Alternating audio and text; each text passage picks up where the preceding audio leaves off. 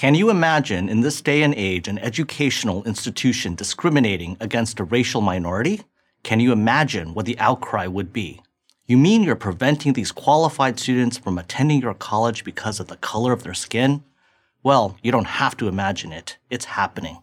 And at arguably the most prestigious college in America, my alma mater, Harvard. The ethnic minority isn't blacks or Jews as it was in years past. The target this time is Asian Americans and it's just as wrong. After millions of dollars in legal fees, millions of records examined, and hundreds of hours of depositions and testimony, Harvard's once purposely opaque admissions policies have been laid bare. It's not a pretty picture. Here's what we now know. Harvard admissions rates student applicants in three main ways. One, academic performance. Two, extracurricular achievements.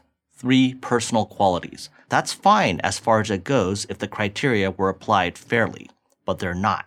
Asian American applicants consistently score higher in the first two criteria, academics and extracurricular activities, which can be objectively assessed, than white students, Latinos, and African Americans. So, how does Harvard justify its Asian American quota? With the help of Category 3, personal qualities, which include vague and largely subjective factors like likability, maturity, integrity, and effervescence. According to Harvard's own internal reports, Asian American applicants are routinely and systematically marked much lower on this personality scale by Harvard admissions officers who almost never meet or interview applicants. But here's the kicker the personality ratings given to Asian students by admissions officers are vastly different than the personality ratings Harvard gets from its own alumni interviewers who actually meet the applicants in person. Alumni interviewers score Asian applicants as high as whites. In other words, Harvard artificially and fraudulently downgrades Asians on personality to get the results it wants. And what Harvard wants is to suppress the number of Asian Americans admitted. Based on the data that Harvard was forced to turn over, economist Peter Arcidiacono of Duke University concluded that with the same application profile in terms of test scores, extracurricular activities, and personality factors, an Asian American male applicant would only have a 25% chance of admission versus 32% if white, 77% if Hispanic, and 95% if black. What's the real life result of all this? In 2013, Asian Americans made up 19% of the incoming freshman class. According to Harvard's own Office of Institutional Research, if the personality factors had not been rigged, that percentage would have been 43%.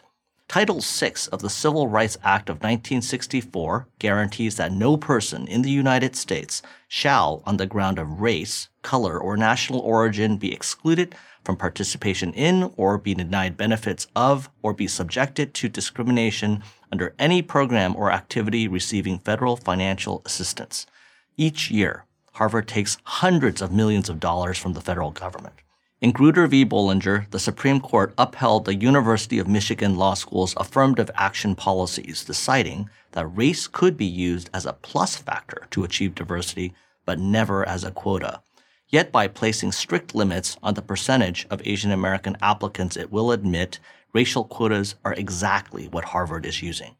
One strongly suspects this quota system isn't limited to Harvard. In the last 10 years, Asian American students have been limited to an 18 to 22% presence across the Ivy League.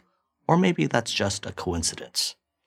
Writing for the majority in Grutter v. Bollinger in 2003, Justice Sandra Day O'Connor wrote that the court expects that 25 years from now, the use of racial preferences will no longer be necessary to further the interest approved today. With less than a decade to go, the Ivy League shows no indication that it's giving up on those racial preferences. Instead, these colleges have doubled down.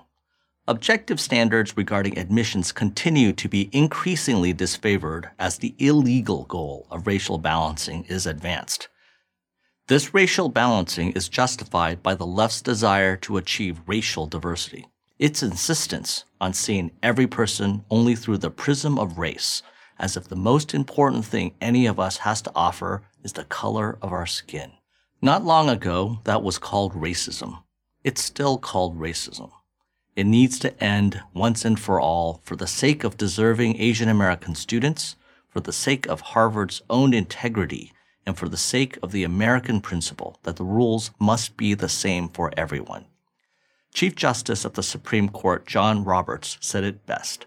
The way to stop discrimination on the basis of race is to stop discriminating on the basis of race. It's time we did just that. I'm Lee Cheng of the Asian American Legal Foundation for Prager University.